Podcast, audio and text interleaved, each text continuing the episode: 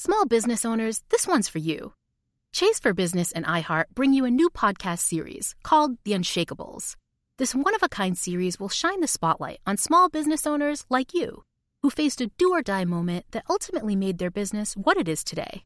Learn more at chase.com slash business slash podcast. Chase, make more of what's yours. Chase mobile app is available for select mobile devices. Message and data rates may apply. JP Morgan Chase Bank NA member FDIC. Copyright 2024 JP Morgan Chase & Co. The most innovative companies are going further with T-Mobile for Business. The PGA of America is helping lower scores and elevate fan experiences with AI coaching tools and 5G connected cameras. AAA is getting more drivers back on the road fast with location telematics. And the Las Vegas Grand Prix is powering race day operations with 5G connectivity giving fans an experience at the speed they deserve. This is accelerating innovation with T-Mobile for Business. Take your business further at T-Mobile.com/slash now. You know you've got a comeback in you. When you take the next step, you're going to make it count for your career, for your family, for your life. You can earn a degree you're proud of with Purdue Global. Purdue Global is backed by Purdue University, one of the nation's most respected and innovative public universities. This is your chance. This is your opportunity. This is your comeback. Purdue Global, Purdue's online university for working adults. Start your comeback today at purdueglobal.edu.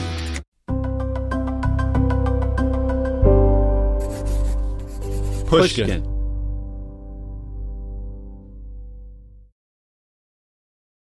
I immediately thought they are punishing these women for having children.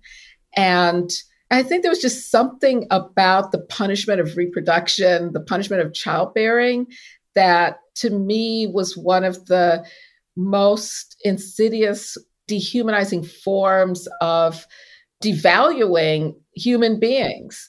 Uh, you know, to say you don't deserve to have children, you don't deserve to contribute to our society. I'm Khalil Gibran Muhammad. And I'm Ben Austen. We're two best friends. One black, one white. I'm a historian. And I'm a journalist. And this is Some of My Best Friends Are. Some of my best friends are like, I'm not a blank. Some of my best friends are blank. In this show, we wrestle with the challenges and the absurdities of a deeply divided and unequal country. And in this episode, we're going to talk about the recent Dobbs decision and reproductive justice with someone who knows more about these issues than anyone else. Hey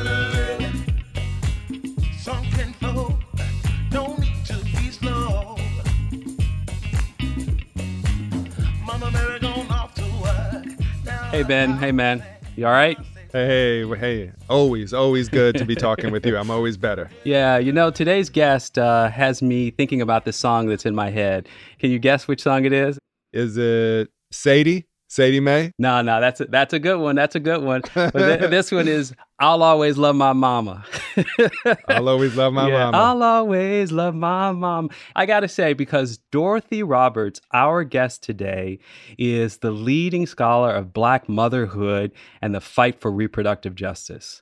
This scholar, this advocate, this tireless activist for reproductive justice has written four books, probably the most influential of them in shaping how we understand the meaning of having control over your body. Is a book called Killing the Black Body Race, Reproduction, and the Meaning of Liberty.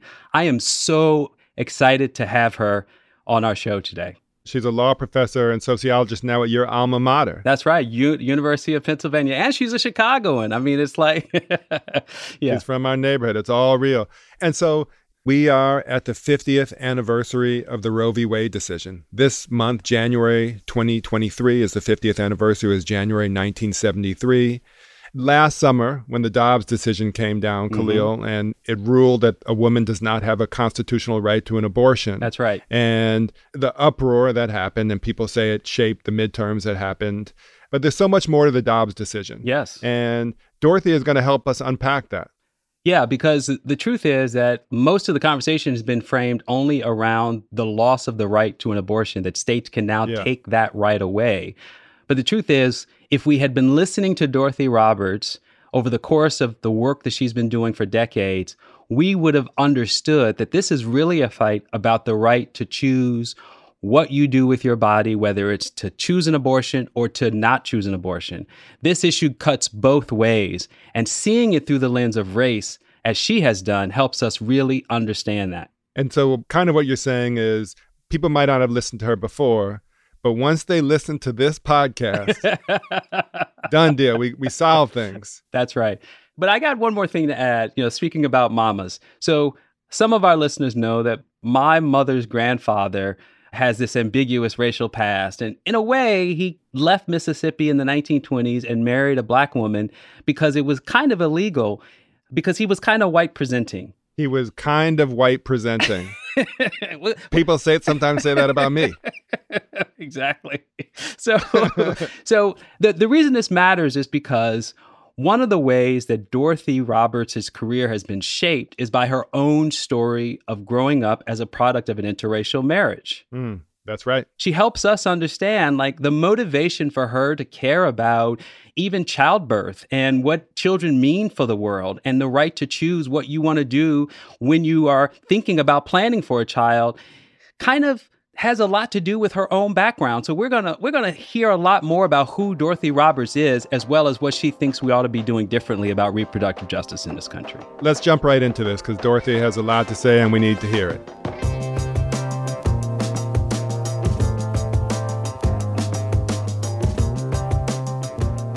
Dorothy, it is great to meet you. Thank you so much for being on Some of My Best Friends Are. Thank you very much for inviting me. I look forward to our conversation. Absolutely.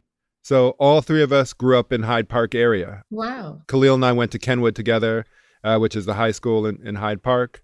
But I'm also the father and parent in an interracial family. I'm maybe not unlike your father back in the 60s.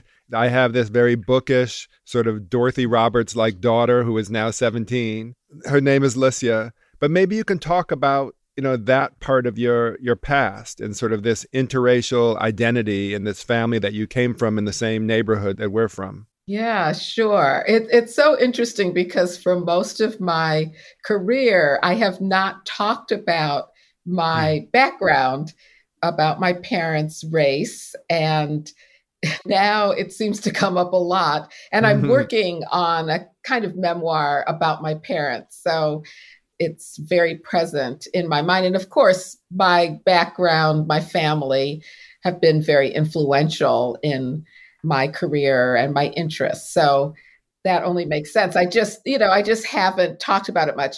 So I grew up in the 1960s in Hyde Park. I would have gone to Kenwood High, but my father had a Fulbright fellowship in Egypt. So I spent my first two years of high school in Cairo, Egypt, instead of in Hyde Park. Hmm. That's really fascinating. I went to Shoesmith Elementary School, which is right, you know, down the street from Kenwood High. I live a block away from Shoesmith. I pass it every morning on my dog walk. We're neighbors. Yeah, that's amazing. Historically, historically, you know, across time. Historically, so this was in the '60s. Uh, my father was a white anthropologist at Roosevelt University in mm-hmm. Chicago, downtown Chicago. Okay. My mother was an immigrant from Jamaica who first lived in Liberia before she came to the United States, but she got a scholarship to Roosevelt and met my father there while she was a student. And my father was a researcher of interracial marriage. Interesting. You're going to have to stop me if I get too deep into this because I could talk just about this forever. This is so yeah like i said this is my experience so i'm so curious about his research and how how you interpreted it and how you felt it as a as a child just so you know dorothy i've yeah. been also researching ben as a white guy raising two biracial kids so this is helpful to me too okay so my father growing up was always writing a book from the first distant part of my memory, writing a book on interracial marriage in Chicago and was interviewing black white couples in Chicago. Hmm. Okay. And this was an important part of my childhood because he not only was researching it, he was promoting it. He really believed that interracial marriage was the answer to America's race problem. So interesting. And this was reflected in our family because he married a black woman, my mother, and all of uh, their friends, or most of their friends, were interracial couples. So I thought that my father was working on this book in the 1960s. When I came to Penn 10 years ago and had to collect all the boxes in my basement, I shipped to Penn 25 boxes of my father's papers. Mm. He had passed away and I hadn't looked at them. The first box I opened up, I see these interviews he conducted, and the dates on them are 1937. Mm. And I assumed these are couples who were married in 1937, which he interviewed in the 1960s. Lo and behold, they were actually interviews that he conducted in 1937 when hmm. he was a master's student wow. at University of Chicago. Well before he met your mother. Aha. That's exactly right. Yeah, I like this. I'm I'm liking where this is going. I'm liking this. This gives whole new meaning to the the professional is the personal or the personal is the political. There's a whole new spin on it. exactly. Because I had always assumed he got interested in the topic because he met my mother. Yeah. Not prior to. Now I'm starting to think, did he marry my mother as part of his research project? well, then I, yeah. I read some more and I get to the interviews conducted in the 1950s, and he's conducting them with my mother prior to their marriage. Mm. My mother was his research assistant, and she was yeah. doing the the interviews of the women, and he conducted the interviews of the men. Anyway, that's all background I only discovered 10 years ago. But our life as a family was very, very much influenced by my parents, especially my father's mission to promote interracial marriage in Chicago. Hmm. And so I was surrounded by interracial couples. And early on, I had adopted as a little girl, you know, in kindergarten the philosophy of my father and was very proud to be the child of an interracial marriage. I can remember walking down the street in between my parents and thinking, this is, you know, an example of how people of different races can get together. I was proud to do it. By the time I went to college, I was affirmatively hiding the fact that my father was white. I could tell you situations where I lied. I mean, I lied about it, um, and yeah. I was, and I didn't want people to see him. I didn't want. I hid family photos when I when I was with my friends that that he was in. I really wanted to. I thought that I needed to be um, to have two black parents, and for people to think I had two black parents to identify as hmm. black. Now that changed also. And as you know, I, I wrote a book about countering the biological concept of race and highlighting right. the fact that, yeah. you know, black people have embraced people as black despite what their exact ethnic background is. But I've gone through a range of feelings and positions about my blackness. I mean, now I don't feel like I need to hide the fact that my father was white. Mm-hmm, I think a mm-hmm. lot of my ideas today, the fact that I'm now a sociology professor, um, so much of uh, what I think is important, my, my deep feeling about our common humanity, that definitely comes from my parents. I'd say, Dorothy, in thinking about your father, I don't share his sort of utopian view of interracial yes. marriage. I mean, I think probably like like you, yes yeah. what you're saying yeah. that you know it's beautiful that i have this family and it's you know wonderful on the personal level. It's not going to change structures of injustice or change white supremacy. And i think that's also the premise of in some ways of our khalil and i on this podcast that we're able to have these conversations across racial lines and we're best friends and we've been mm. best friends for 35 years but that's that's not the pathway yeah. to changing these deep structural issues. I mean, sort of we're and, that, and that's kind of what we're wrestling with today. And maybe that's a good transition to ask you, how in your own work, how did you come to focus on Black motherhood, on reproductive rights and child welfare? Like, what's the story of that being the focus of much of your work? Sure. So, I've always been, since I was very, very young, yeah. interested in social justice issues and active in some way in uh, fighting against various forms of oppression, but especially racial oppression. And I see reproductive injustice is one of the most violent and profound, you know, in a negative way, damaging, dehumanizing ways in which racial oppression is enacted.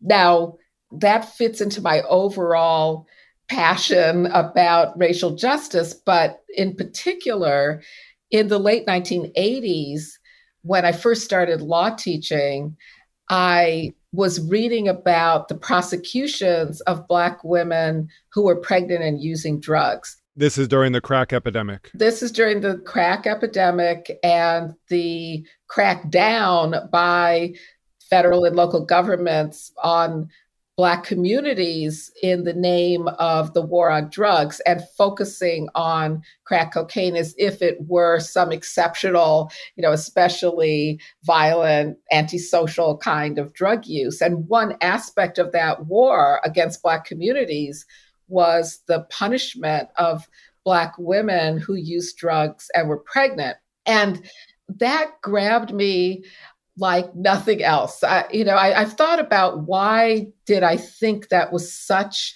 a terrible injustice, but I immediately thought they are punishing these women for having children. And I think there was just something about the punishment of reproduction, the punishment of childbearing, that to me was one of the most insidious, dehumanizing forms of devaluing human beings. Uh, you know, to say you don't deserve to have children, you don't deserve to contribute to our society, you're worthless, you're disposable. Even though at the time the prosecutions were being portrayed as if they were being done to protect Black fetuses, I knew that was false. And I saw this as a form of racial violence against these women. And so mm-hmm. that's really what propelled me into scholarship and into writing an article about the lack of constitutional support for these prosecutions, arguing that they violated the 14th Amendment, both the right to privacy and equal protection. And that that then launched my book, Killing the Black Body, because I began to think about all the ways, the myriad ways in which Black women's childbearing has been punished from the time of slavery. Of course, during the slavery era, mm-hmm. Black women's reproduction was commodified. There was forced reproduction, forced reproductive servitude. But after the slavery era, after slavery ended, Black women's childbearing continued to be seen as in need of su- white supervision. We could go from the eugenic era and into the 1960s and 70s with mass sterilization programs, but then also the impact of welfare restructuring and the way in which welfare became mm-hmm. especially stigmatized when more and more Black people were receiving welfare up until the end of the federal entitlement to welfare, fueled by this image of Black women who were having babies, you know, false image, I should make clear, having babies just to get a welfare check.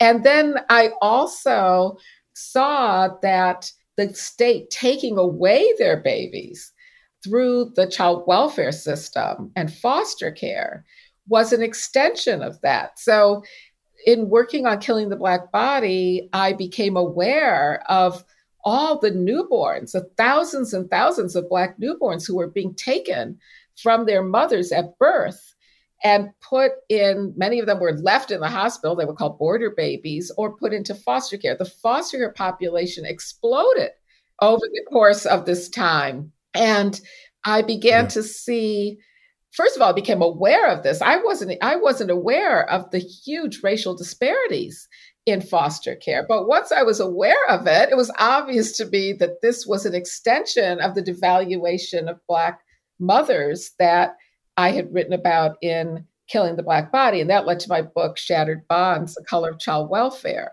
Can I take a liberty here? This is really rich in terms of your own intellectual journey uh, to this important issue. I mean, what I hear you saying at its root is that the right to have a child is perhaps the most fundamental expression of being a human being, and that there's really no point in the history of Black people in these United States when the reproductive freedom of Black women wasn't subjected to control by the state in one way or another. That's absolutely true. That's really fascinating. And, and when we come back after the break, we're going to talk about how these two systems, this system that is born out of the war on drugs and the child welfare system, come together in the problem of child separation. And we're going to hear the story of one woman's horrifying tale of almost losing her child. We'll be right back.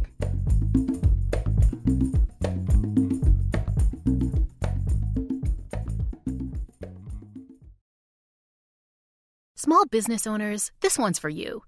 Chase for Business and iHeart bring you a new podcast series called The Unshakables. This one of a kind series will shine the spotlight on small business owners like you who faced a do or die moment that ultimately made their business what it is today. Join hosts Ben Walter, CEO of Chase for Business, and Tanya Nebo, a lawyer and business consultant, on these storytelling journeys of trials, tribulations, and triumphs that hinged on a single event a split second decision, or even a stroke of luck.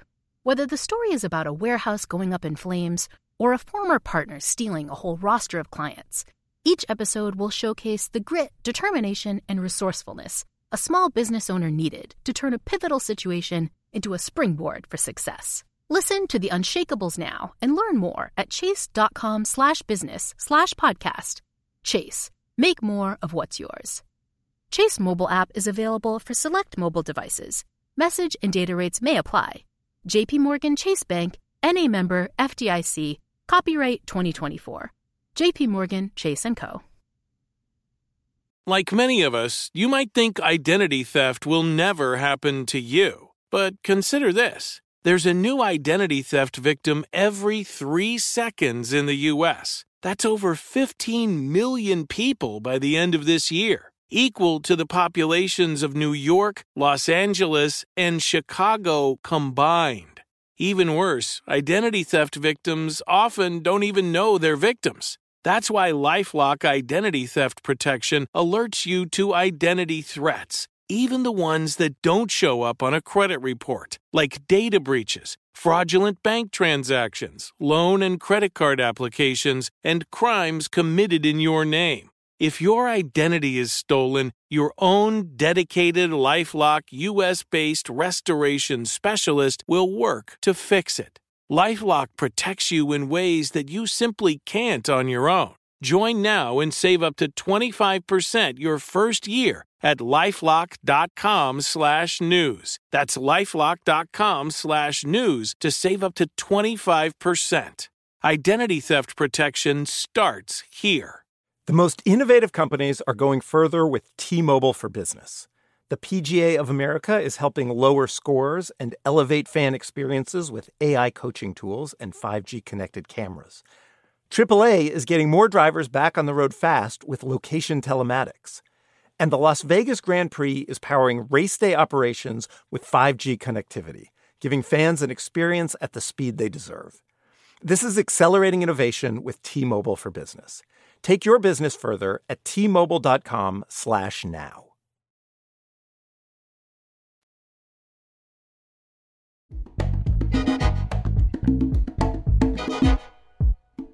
We are back with Dorothy Roberts, and we're talking about the child welfare system and how problematic it is. More than problematic, man. It's been like the primary eh, vehicle for pathologizing blackness. This is one of her key points in her early work. Yeah, that is so right, Khalil. Dorothy, you begin your book Torn Apart with the story of Vanessa Peoples.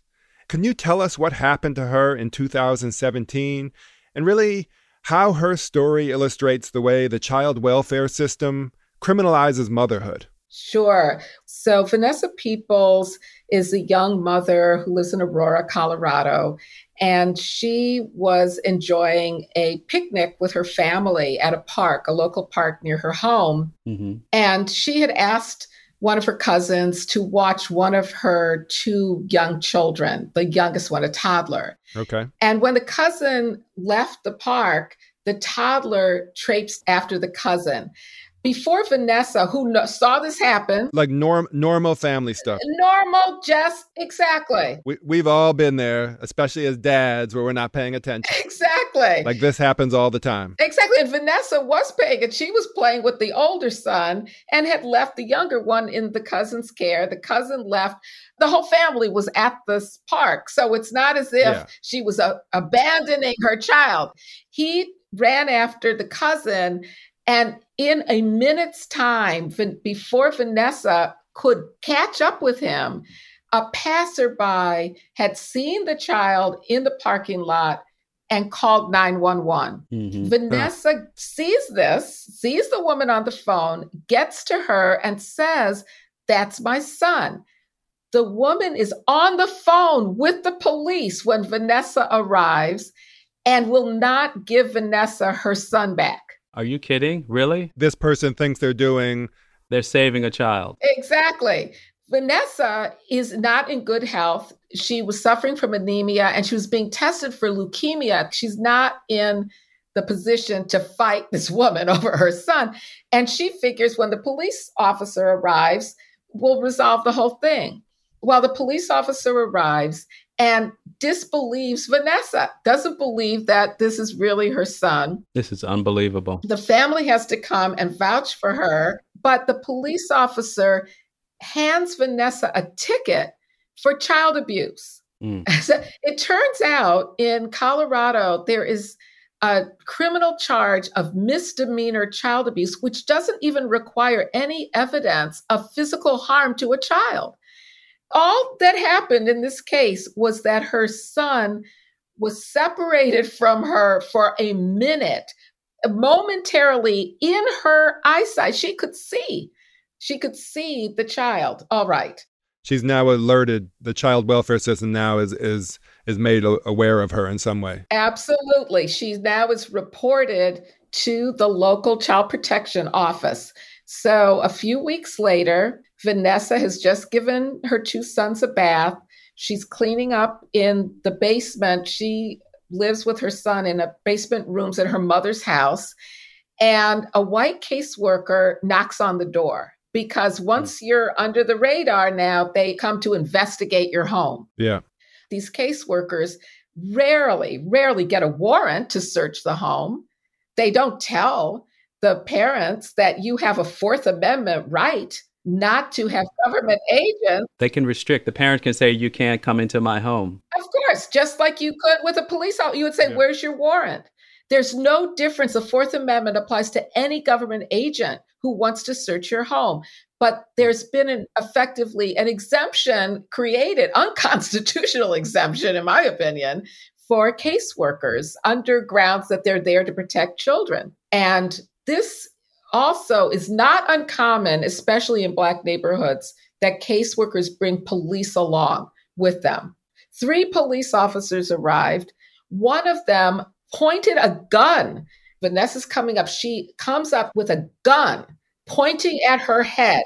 Okay. Now they start interrogating her. Vanessa is saying, Why are you in my house? You don't need to be here. You see, my children are fine she calls her mother to come. Her mother goes into the bedroom with the children, and Vanessa wants to come there. The police officer is guarding the door, saying that the grandmother cannot be in the room with the children. Vanessa says, Let me in. The police officer grabs her by the throat. Two other police officers, in addition to the one, jump on top of her what's called hobble her. They hog tie her. They chain her arms and her ankles together and then chain them together, carry her out the house upside down, like she says, like a pig, like a pig, mm. like an animal.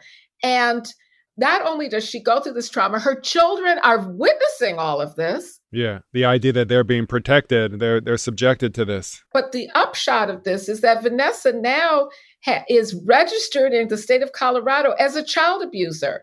It's pretty much the worst stigma you can have. We have a clip of Vanessa Peoples who is telling CBS News about this harrowing experience and how it, it really ruined her life. I can't get jobs.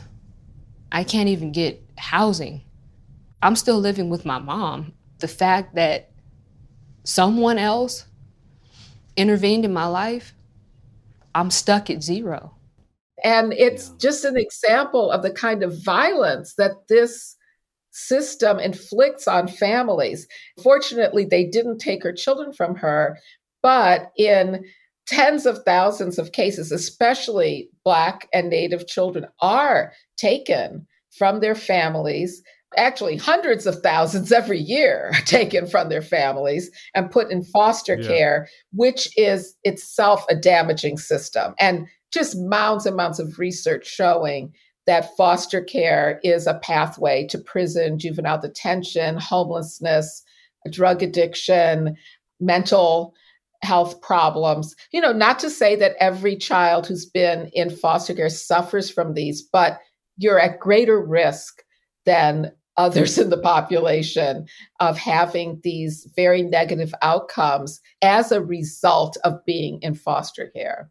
You know, when I, I read uh, what you described of Vanessa's story and her children and the outcome, I found it deeply upsetting. And I've written about the origins of racial criminalization. And just before Thanksgiving, uh, contributed as a co chair of a National Academies of Sciences report on how to reduce racial inequality in the in, in crime. We call it in crime and justice rather than in the criminal justice system.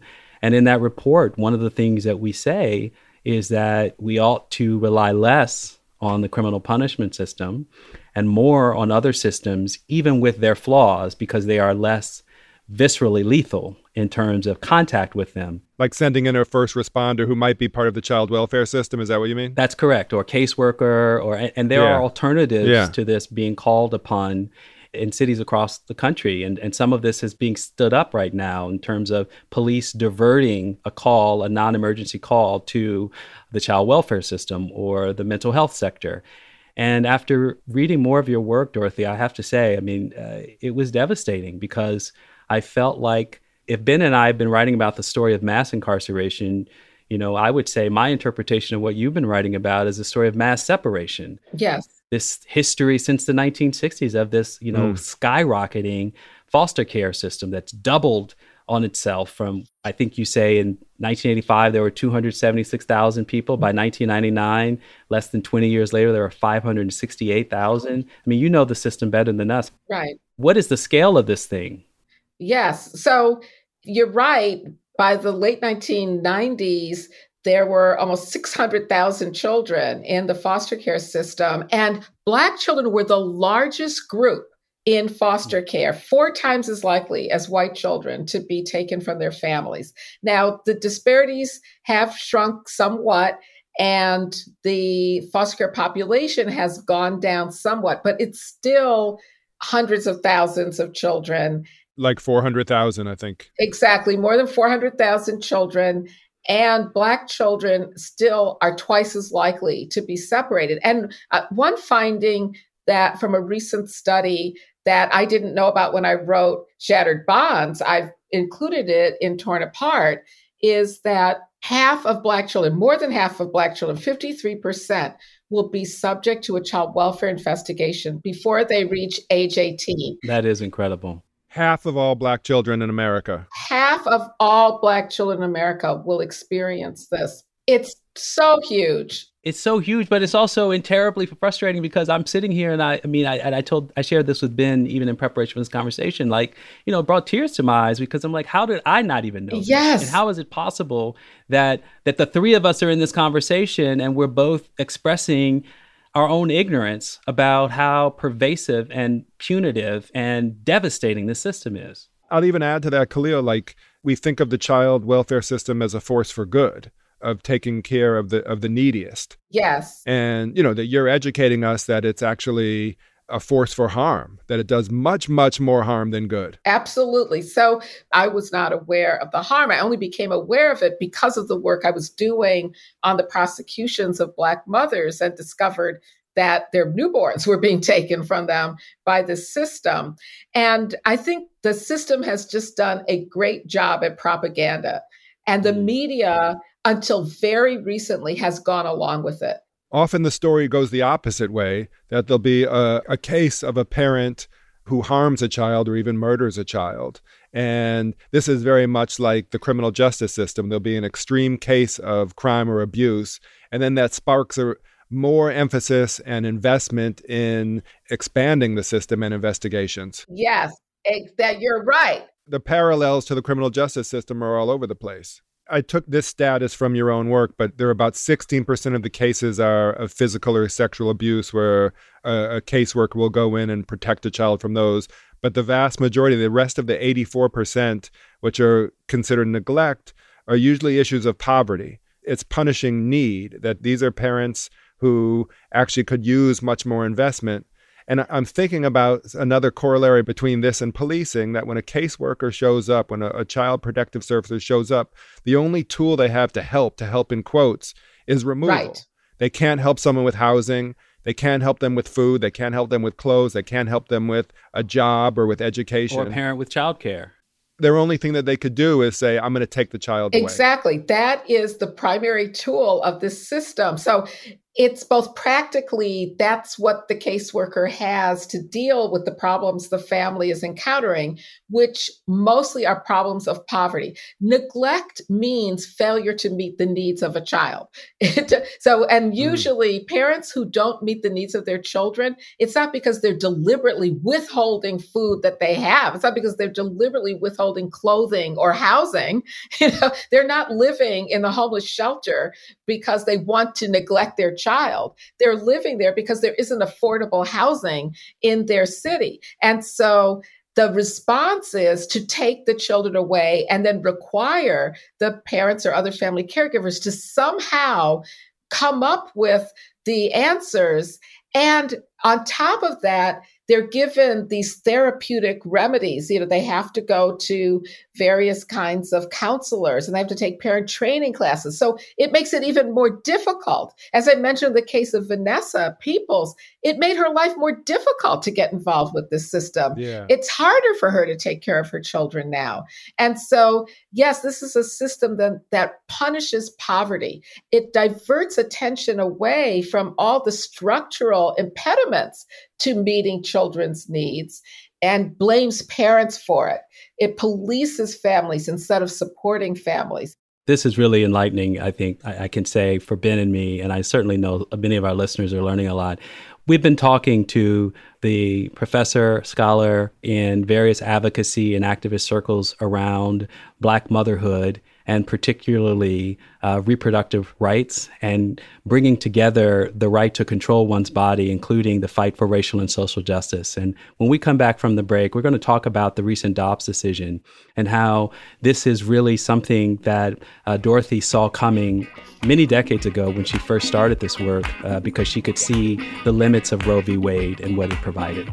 We'll be right back after the break.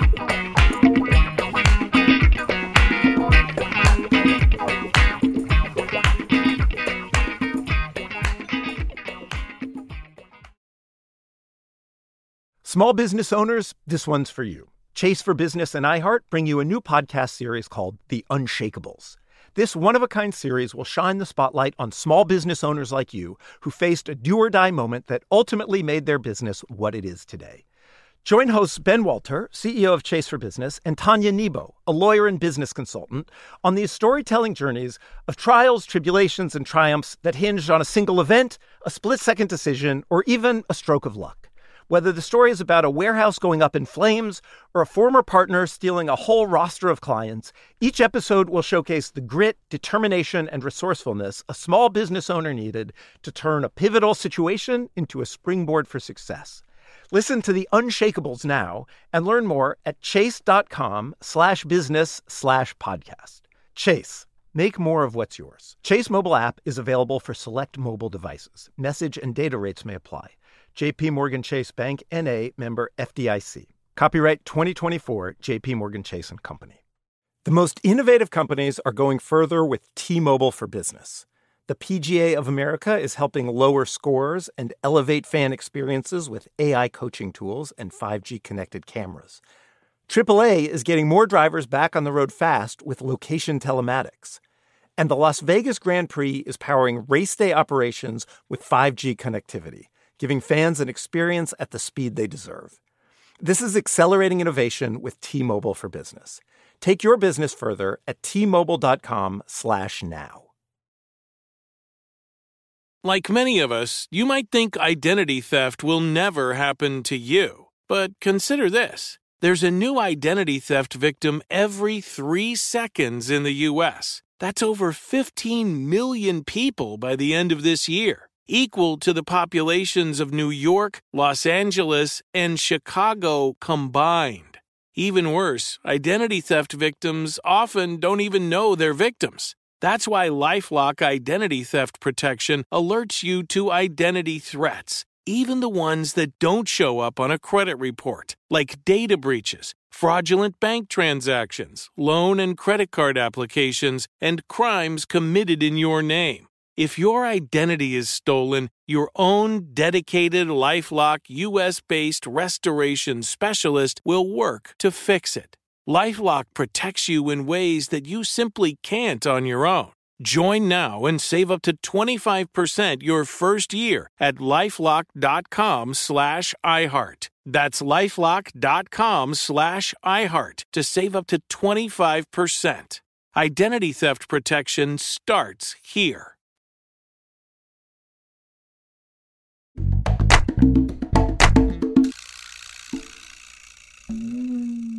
We are back on Some of My Best Friends Are. We're here with Dorothy Roberts.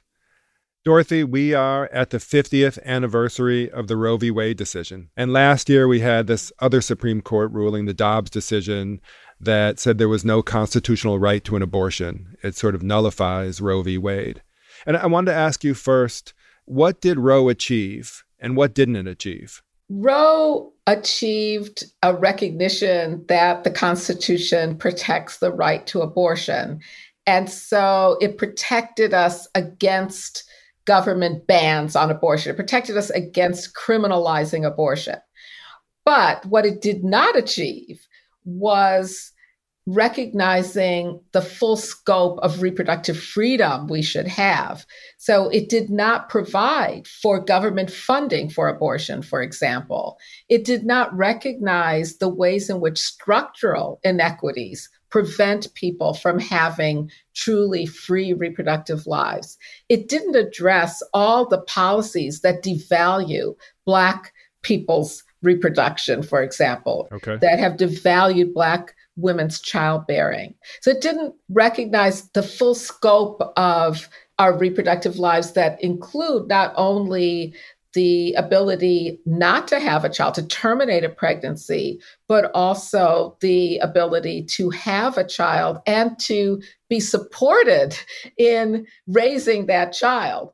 Those second two aspects of reproductive freedom were not touched upon at all in Roe versus Wade, nor did Roe recognize the need for support for actually effectuating a reproductive decision. Yeah, th- this is one of the things I was so excited to talk to you about because when Dobbs first happened, I had this really perplexed problem. I'm thinking to myself, I'm like, well, wait a minute.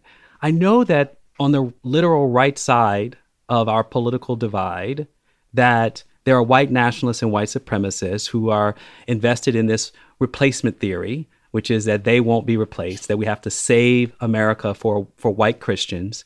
And so I'm thinking that if abortions increase the likelihood that black women will have fewer babies, isn't this a contradiction with the politics of Dobbs? And it wasn't until I dug into your work that I understood that what you've been saying is that the entire movement for abortion was really not the issue that black women wanted to protect in terms of their reproductive freedom. Surely they did want access to it, but what they wanted was full control over their bodies. And unlike white women, their bodies had been subjected to increased state interventions since Roe and even before Roe. And so Roe didn't protect them. So tell us particularly how we are to understand that in at some point in the very recent past, the state increased its capacity to essentially either force birth control on women or to outright sterilize black women. We have to distinguish between birth control as a form of reproductive freedom that's in the control of the person that's who's right. using that's it right. for themselves and birth control is a form of population control so, similarly, Black women have demanded access to all forms of birth control, including abortion. And we should be able to have birth control, including abortion, if we want it. But at the same time, throughout the 1960s and 70s, there were government programs, federally funded government programs that forced sterilization on Black women. An example is the Relf sisters, these mm-hmm. two young women, teenagers in Alabama, yeah.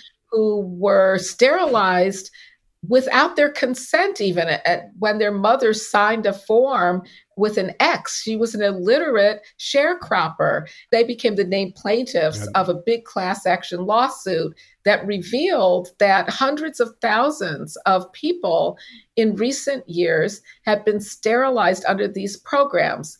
Now, the programs would force people to so called agree to sterilization in order to get health care or in order to get welfare benefits. In wow. North Carolina, the eugenics board operated into the 1970s.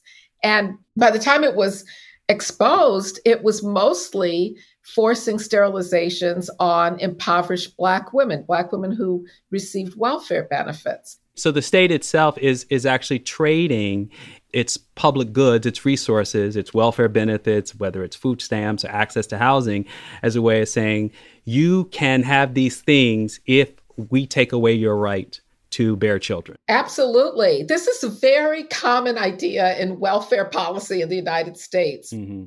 Dorothy, I want to ask you to connect the dots for me. Okay. Tell me how that leads to the Dobbs decision. Okay. So, my first point is we have to understand that reproductive freedom involves resisting, ending all of these forms of reproductive violence, whether it's control over the ability to end a pregnancy, in other words, forcing someone to give birth, or whether it's denying someone the ability to give birth. And that, and that denial can be through sterilization, it could be through welfare policies, uh, other kinds of policies that pressure people not to have children.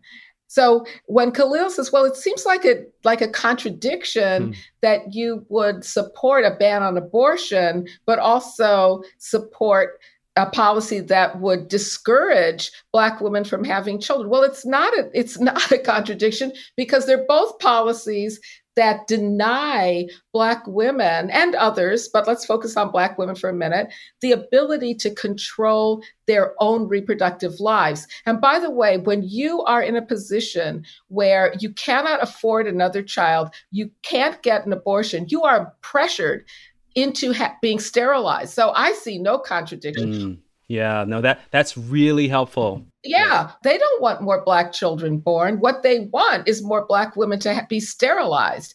And that is mm. the pressure that you feel. You can't get government support to take care of your child. You can't get access to abortion. What are you going to do? Believe me, they will fund your sterilization in a minute and you won't have any trouble getting sterilized. Is it possible then that we will see legislation in some near future that will begin to invest in uh, birth control at the state level to achieve just this purpose in light of Dobbs' decision? Well, I would say we already have it, but uh, I think it, it may become more explicit and more obvious. Now, let me let me say another connection to between Dobbs and family policing and these other forms of reproductive violence.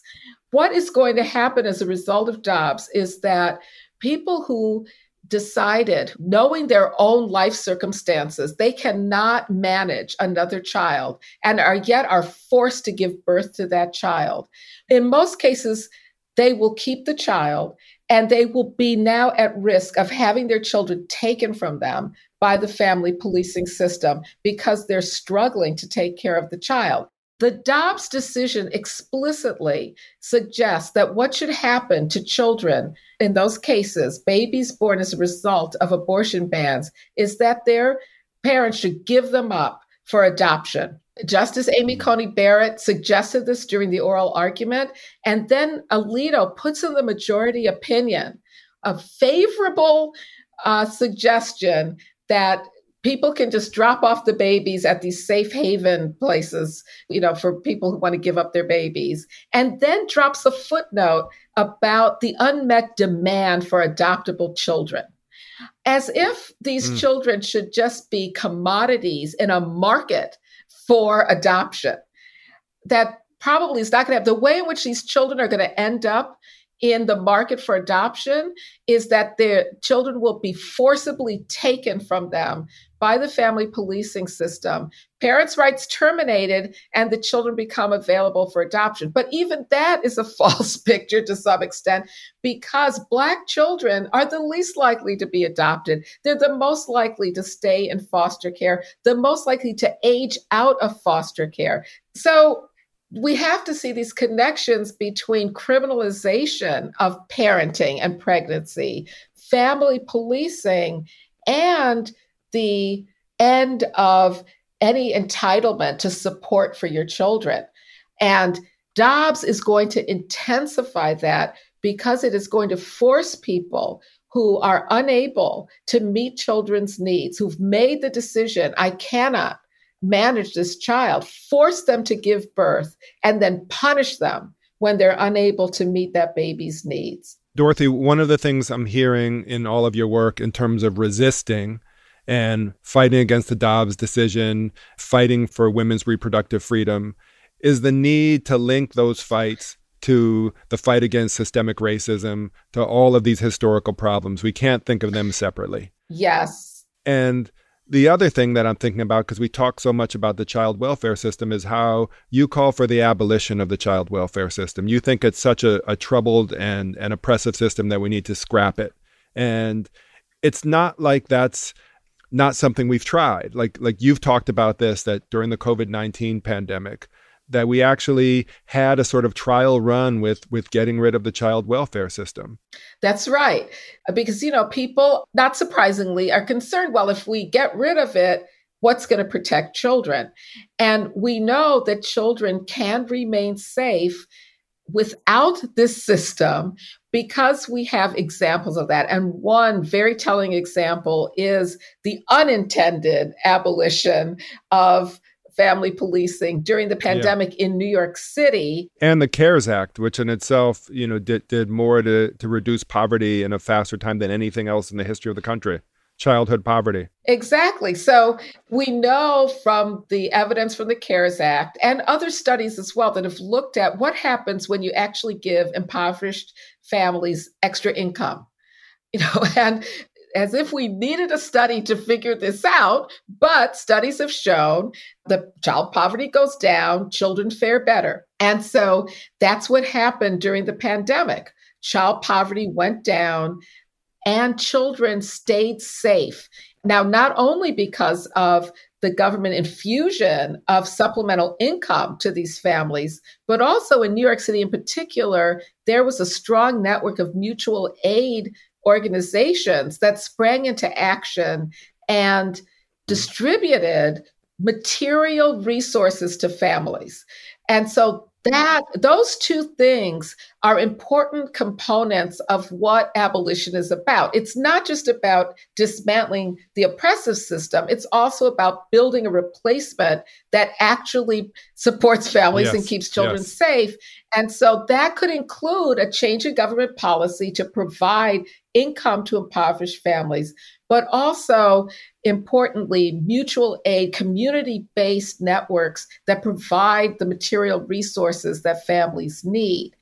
Well, I, I think that uh, it goes without saying that that what you've shared with us, everyone should know. Period. Hard stop. I mean, if if the yes, story yes. of the new Jim Crow, as Michelle Alexander once described it, or as the reference that you have in your book of of the punitive welfare, child welfare system as, as the new Jane Crow, um, we are past time to see the fullness of this really invidious system. And I'm just really grateful that you've dedicated uh, all of your career to drawing our attention to this.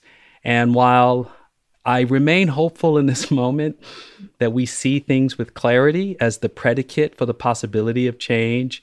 I also am a realist. We've got a really tough fight ahead of us. And, uh, and this is not an easy subject to master. Uh, but you've done it. And so, Dorothy Roberts, thank you so much uh, for all your work, for your tireless commitment to justice, uh, and for helping us see what we should have seen a long time ago. But now, now that we can't unsee it, we have our work cut out for us.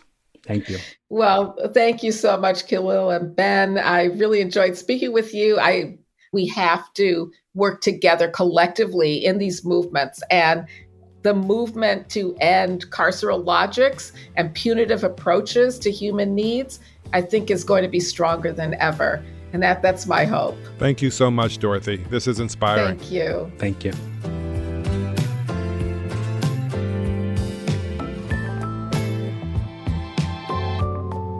Damn. Well, that was a lot. Mm. And man, it was so interesting to hear how interconnected all these things are. Yeah, no, I mean, I feel the same way. As I said uh, to you, uh, this was very emotional for me. And one of the reasons why is because all my kids, dude, ran away, you know, at some point. They ran away from home. Well, not exactly away from home, but they left our site. Did they ever come back? Well, uh, yes, they did. We put them through college and all of this. But, okay, okay. But I mean, we were at this massive holiday celebration when we were living in Bloomington, Indiana, and and our middle child at the time, Jordan, who was like six years old, she just she just disappeared in the crowd, yeah. and we got her back because someone found her, and instead of calling the police on us, right, they right. took her to the announcer and said this child is lost. Now you could imagine this exact scenario where this happened to you, where you're in this white town and they're like, "You screwed up." This I'm a bad parent, right? I'm I'm neglectful. Yeah. And the, the difference, of course, is that I was a professor at Indiana University and not someone who was struggling as a low income resident of that community. Yeah. This is the difference between you know having your parental rights and your right to govern your life and your children's life versus a system that is hell bent on taking children away from people. Yeah. As a parent, one of the worst horrors you could imagine. I mean, short of the death of a child, of, of just the child being taken from you and you being incapable, powerless to do anything about it. That's right. I am walking away from this conversation empowered with more information, particularly this idea about the family policing system. I, I just think that as you and I move forward in our work, talking about mass incarceration, now we've got to deal with this problem, mass separation, and the way that the child welfare system works. Man, mass separation. Did you coin that phrase in the middle of this conversation? Because that's kind of impressive. I did, but you know, my brain works like that sometimes. Damn. Damn. that's why you're top billing on this show. I was left also with thinking the more that we think of, of these issues interconnected, mm-hmm. that the rights of reproduction, a history of racial oppression mm-hmm. that there's a way rather than rather than as people usually say in these separate fights like don't make it too convoluted that's right. Stay in your lane. we have to think of them as connected. Yes. and you know you feel like you can get some mobilization if everyone feels this is their problem on both ends. That's right. All right man. Well i'm glad that you're part of my kid's life. Uh, so yeah, yeah, these are my nieces and uh, my nephew. if someone comes for them, I'm gonna say, but they've got a white uncle. I'm the white guy that's gonna vouch. yeah. All right, man. Love you. Love you too.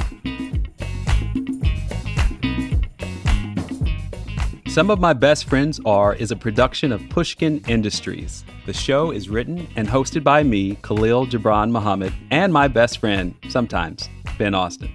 Hey, it's produced by John Asante and Lucy Sullivan. Our editor is Jasmine Morris. Our engineer is Amanda K. Wong. And our showrunner is Constanza Gallardo. At Pushkin, thanks to Lital Molad, Julia Barton, Heather Fain, Carly Migliori, John Schnaars, Greta Cohn, and Jacob Weisberg. Our theme song, Lil Lily, is by fellow Chicagoan, the brilliant Avery R. Young. It is from his album Tubman. Okay, you definitely want to check out more of his music at his website, AveryRYoung.com. You can find Pushkin on all social platforms at Pushkin Pods, and you can sign up for our newsletter at pushkin.fm. To find more Pushkin podcasts, listen on the iHeartRadio app, Apple Podcasts, or wherever you like to listen. Hey, and if you like our show, please give it a five star rating and a review. And okay, even if you don't like it, come on, give it a five star rating, review it, and please tell all of your best friends about it. Thank you so much.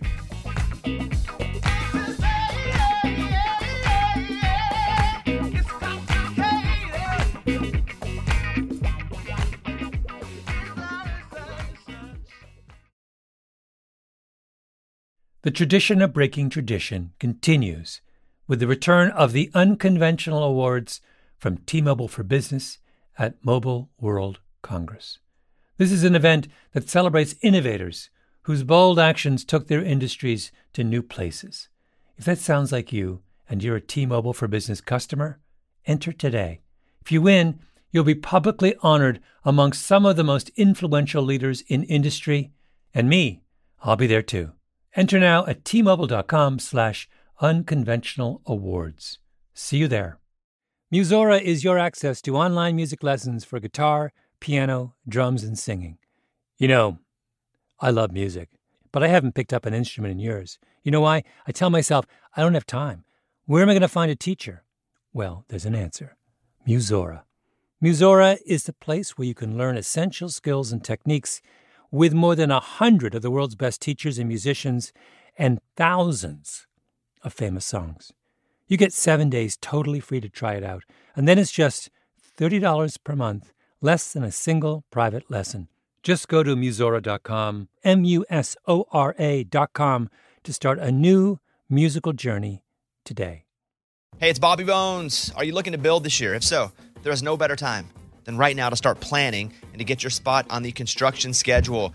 If you need a garage, a stall barn, a storage for vehicles, RV, boat, collectibles, or even a, a shop for your farm, hobbies, or car restoration projects, visit mortonbuildings.com and start your construction process.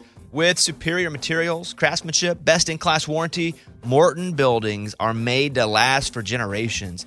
At Morton, the difference is in the details. From their cutting edge innovations to their craftsmen in the field, they are dedicated to surpassing expectations. Their legacy of excellence spans more than 120 years, and Morton Buildings is 100% employee owned with more than a quarter million satisfied customers. That means they're the industry leader you can trust.